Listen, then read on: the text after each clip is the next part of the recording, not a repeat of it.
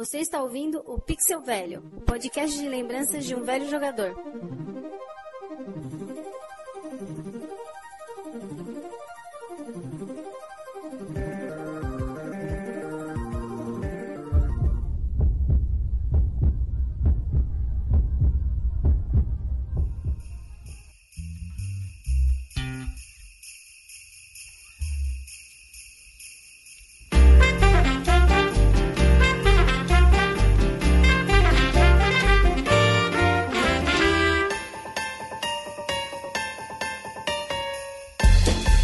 Fala, gente! Antes de mais um Pixel Velho, direto pro recadinho do meu camarada Léo Lopes.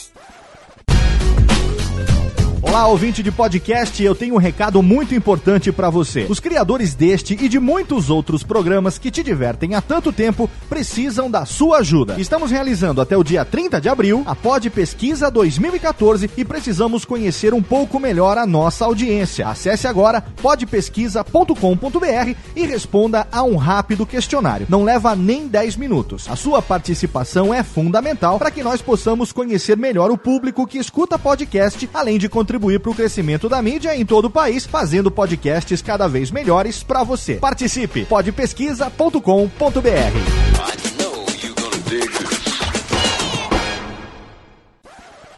Olha aí, galera. Vamos ajudar. Colabore com a gente. Bora para mais um programa.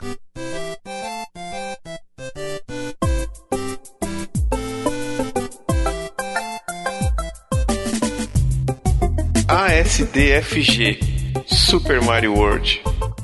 Todo mundo sabe como são as mães. Cuidadosas, amáveis, carinhosas, amigas, cautelosas e no fundo elas só querem o nosso bem. Depois de grande, nós sempre entendemos tudo de bom que as nossas mães fizeram por nós. No entanto, quando somos adolescentes, não é sempre que isso costuma acontecer. Preocupada com o futuro do filho de 14 anos, a minha mãe me matriculou numa escola de datilografia. É, houve um momento em que ainda existiam cursos desse tipo a gente utilizava a sala de aula com mesas individuais e máquinas de datilografar, na maioria das vezes daquela marca Olivetti. O curso acontecia das 10 às 11 da manhã. Era uma horinha só, mas já era suficiente para me deixar estafado. Vai e volta digitando a mesma mensagem inúmeras vezes até preencher aquela folha de papel sulfite.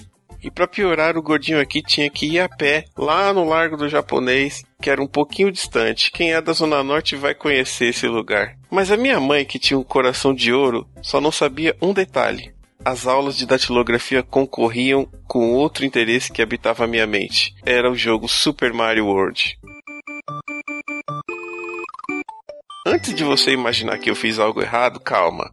Assim como na escola, eu nunca cabulei uma aula de datilografia. Minha mãe não me deixaria dormir em paz se eu fizesse algo tão injusto. E eu acho que o meu coração também não ia deixar. Eu reconheço que sim, sempre eu tinha algum probleminha, um resfriado, alguma coisa me atacava e eu falava para minha mãe que estava um pouquinho doente para ir ao curso.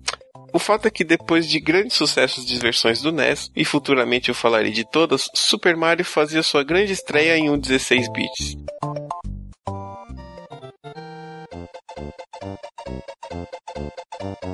Você há de convir comigo que isso não é qualquer coisa. O jogo tem as particularidades mais desejadas de quem é fã do bigodudo. Diversos mundos variados, inimigos, plataformas, cores, efeitos sonoros e toda a atmosfera convidativa que somente a Nintendo era capaz de fazer. Esse jogo foi lançado no Japão em 1990 e eu só consegui jogar ele em 1994. Eu já falei desse delay de lançamento que a gente tinha aqui no Brasil. Os tempos eram mais difíceis, os games eram mais valorizados, e grande parte do prazer era a sensação de conseguir o cartucho em mãos. Já era a primeira vitória. Quando eu apertei o Start pela primeira vez, eu vi a palavra Empty. Eu não fazia ideia do que, que era aquilo, o que, que ia começar dali para frente. Mas aí eu descobri que terminar o jogo era fácil. O grande desafio era encontrar as 96 fases para completar 100% do game. Meses e meses numa busca incansável. E a dúvida já começava antes do primeiro movimento. Eu não sabia se deveria ir para esquerda ou para direita. E o que, que era aquele dinossauro que eu consigo montar? Depois eu descobri que era Yoshi. Aí eu terminei a fase atravessando uma plataforma de elevação que pontua 19. Mas até quanto ela pode chegar? 20? 50? No primeiro castelo, o herói consegue andar pendurado nas grades? Várias dúvidas, vontade de saber tudo, de jogar mais uma vez, e eu acho que na verdade a grande estratégia da Nintendo era essa: exploração que garante boas horas de jogo. Mais um ponto para você, Nintendo. Quando eu cheguei pela primeira vez no mundo 2, Donut Plains 1 era o nome da tela. Aí que aparece o primeiro inimigo que eu encontro com uma capa voadora e ela virou uma pena. Adivinha quem que podia voar agora? Depois tinham as fases aquáticas, casas de fantasmas e fases de bônus. O lance do jogo dali para frente eu consegui descobrir. Cada fase no mapa se apresentava piscando, e quando isso acontecia, significa que o segredo eram duas saídas diferentes. Estrelas, fase de gelo, copas, tropas, cogumelos, você vai encontrar chefes variados, Starholds e mundos de chocolate pelo caminho. Pela quantidade de acontecimentos, itens, inimigos e fases desse jogo, fica claro que foi um divisor de águas. Todas as versões sucessoras de Mario, seja de aventura, luta ou esporte, com certeza tem alguma coisa de Super Mario World. E com tanta coisa acontecendo nesses mundos virtuais, reais, fiquei com a sensação dividida entre a datilografia e a fantasia. Apesar dos conflitos, é claro que eu agi racionalmente e concluí o curso com mérito. A época foi maravilhosa e eu agradeço até hoje por ter uma santa mãe que me inscreveu naquele curso. Faz muita diferença hoje em minha carreira profissional conseguir digitar com velocidade e sem necessidade de olhar para o teclado. Obrigado, dona Lourdes. Gratidão eterna por tudo.